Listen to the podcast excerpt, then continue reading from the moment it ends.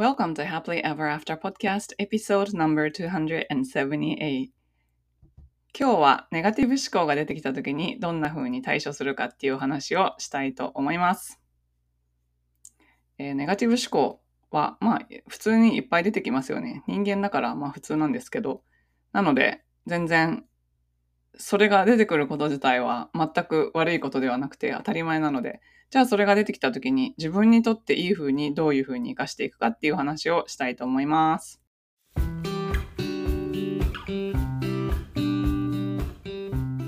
んにちは。キャリアとビジネスのサクセスコーチゆりです。私は使命や人生の目的とつながって自分の人生を最大限に充実させたいと思う女性のお手伝いをしています。このポッドキャストは今モヤモヤしていたり、今の状態にはある程度満足しているけれど、もっと大きなこと、次のレベルで何かできるんじゃないかなって思っている女性のヒントになればという思いで配信しています。私たちは一人一人素晴らしいギフトをもらってこの世に生まれてきました。そのギフトを生かすことによってパズルのピースみたいにこの世の中で自分なりの役割を果たすことができます。内面の世界を良くしていって充実させることで私たち一人一人が現実を変えていき、周りの人、世界にもいい影響を与えていくことができます。ソロエピソードではコーチング、NLP、瞑想、マインドフルネス、ヒプノセラピーなどに基づいたマニアックな意識や自己啓発に関する話をしています。インタビューエピソードでは世界で活躍する女性のライフストーリーをお聞きして、いろんな生き方、働き方、そして自己実現の仕方があるということをお伝えしています。このポッドキャストを聞いて一人でも多くの方が元気になったり、前向きに行動できるようになると嬉しいです。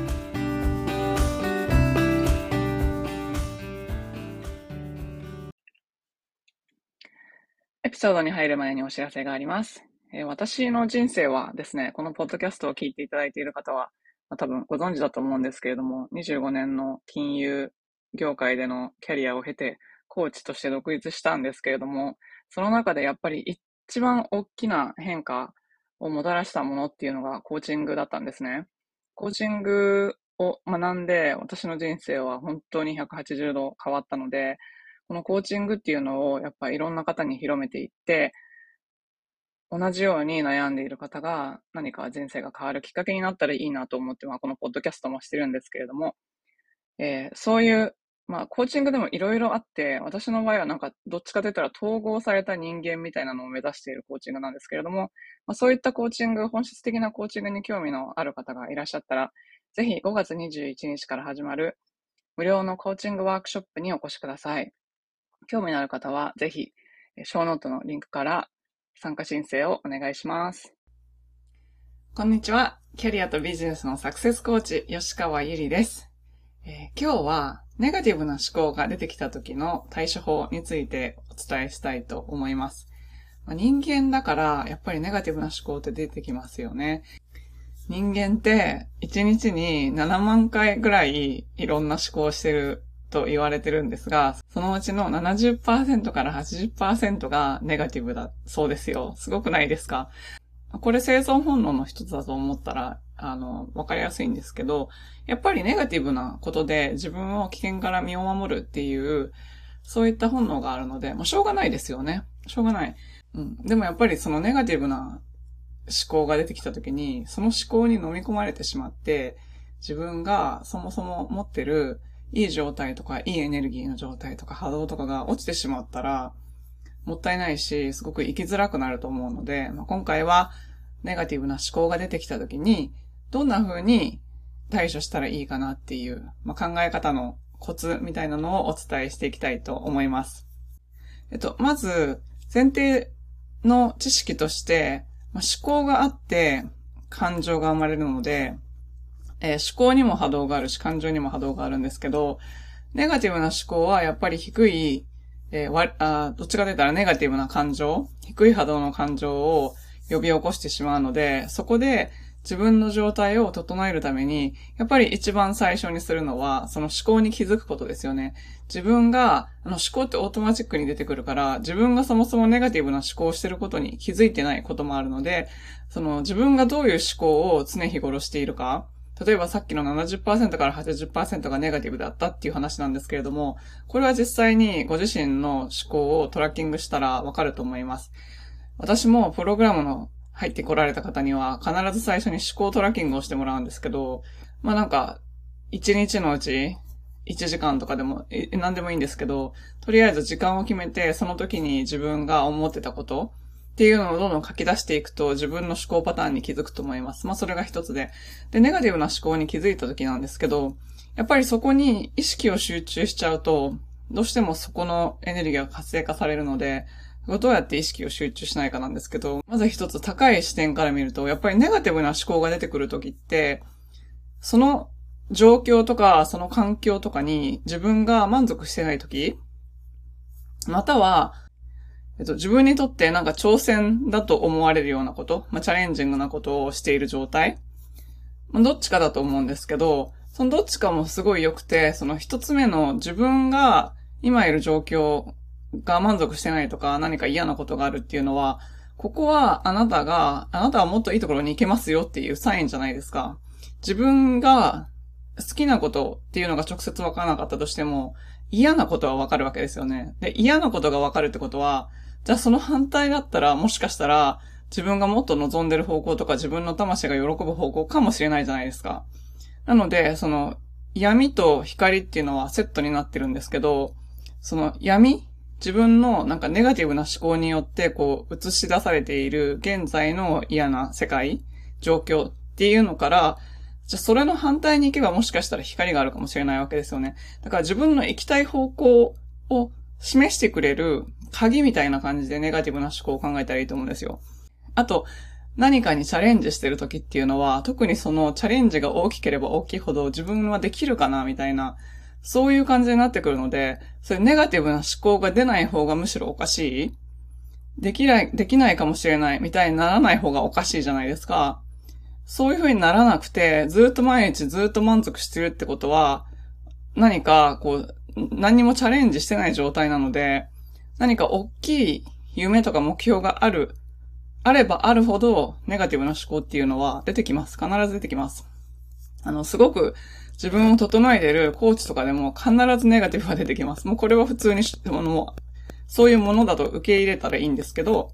で、じゃあそれをどうするかっていうことで、その、まあ、ネガティブ出てきたら、自分がそういう現状に満足してない、または自分が何かチャレンジングなことに挑戦してるっていうことの、なんか指標みたいな感じで考えてみたらいいと思うんですよ。で、そういうのが出てきた時はチャンスなんですけど、結局自分が今よりも良くなれる、伸びしろがあるっていうことの証拠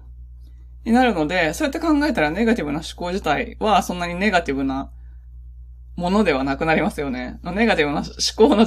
内容自体は自分にとってはネガティブかもしれないけど、ネガティブな思考全体が悪いわけではない。で、まず、やっぱり、受け止める。自分はそういうふうに考えている。なぜなら、自分はこの状況よりももっといい状況に行くべき人だと自分が思っているからとか、自分は今大きな目標に挑戦しているから、そういうのが出てきたなって、まず気づく。で、それを受け止める。こう、あるなって。ただニュートラルに受け止めるんですけど、そして次にそこから自分を引き離す。その思考はあなた自身ではないので、思考とあなたっていうのは全然引き離せるんですね。だからそこを引き離す、ちょっと俯瞰してみるっていうのが必要になってきます。それで引き離して考えたときに、客観的に見たときですね、そういうネガティブな思考っていうのは私たちの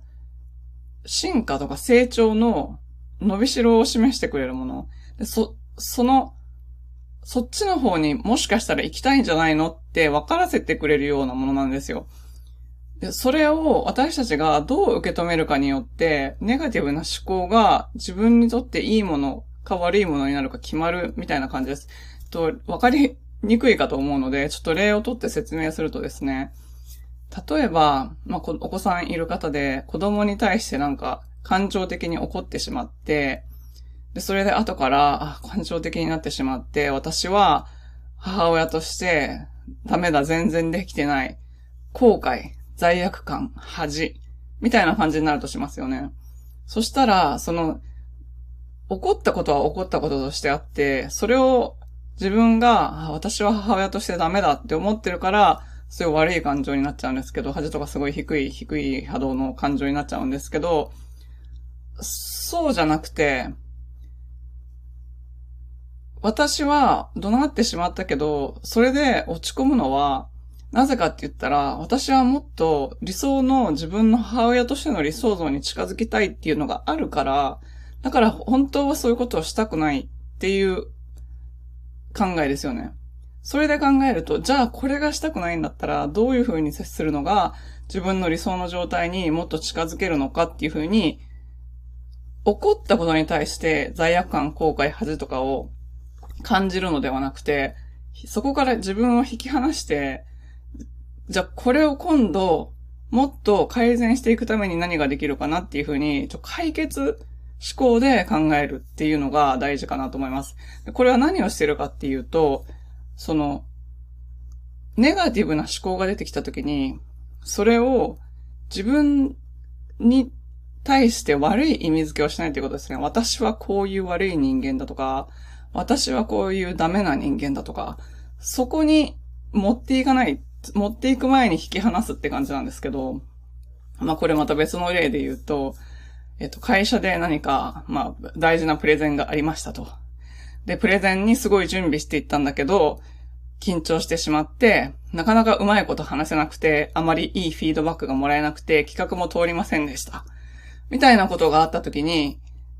私もこういうことあったんですけど、そうすると、私は本当に才能がないとか、私にはカリスマがないとか、説得力がないとか、仕事ができないとか、ダメな人間だとか、あの人はあんなにできるのに自分は無理だとか、で、私はアメリカでずっと働いてたので、やっぱり外国人だからネイティブにはかなわないとか、そういうところまで行くんですけど、自分にはどうしようもないことで自分を責めるとか、そういった気持ちが出てくるわけですよね。で、そういうところに行く前に、じゃあ、この結果、この自分のパフォーマンスっていうのが自分が望むようなものじゃなかったときに、そうやって自分がダメな人間だっていう方に行くんじゃなくて、じゃあ、これをどうやって、もっと次はこの教訓をどうやって活かせるか、何をすればいいのかっていうのを、何をすればよかったのかっていうところから、次に何をすればいいのかっていうところに、もっと解決策を探せるような思考になったらいいわけじゃないですか。そしたら今度はもっと準備期間を作らないといけないなとか、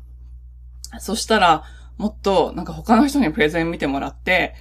リハーサルとかちゃんとして、これでちゃんと通るかどうか見てもらわないといけないなとか、またはもっと自分のプレゼン能力を上げるために、トーストマスターズとかそういうところに入ったらいいかなとか、もっと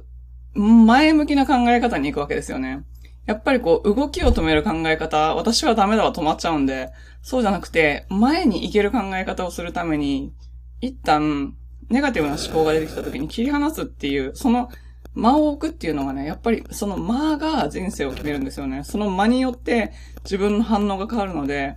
その間っていうのをつけるために、いつも瞑想とかをお勧めしてるんですけど、そういった感じで、一旦切り離すっていうのをちょっと、訓練でいくらでもできるようになるんです。で、できない時もあります。私もまだ全然、子供とかで、子供のガーっていう、もう私3人子供がいるので、みんな全員がギャーってなってる時には、そういう間が自分の心の中で取れない時もあるんですけど、でもやっぱり後から気づいて自分も感情的になってしまった。ああ、それで私はダメなお母さんだ。じゃなくて、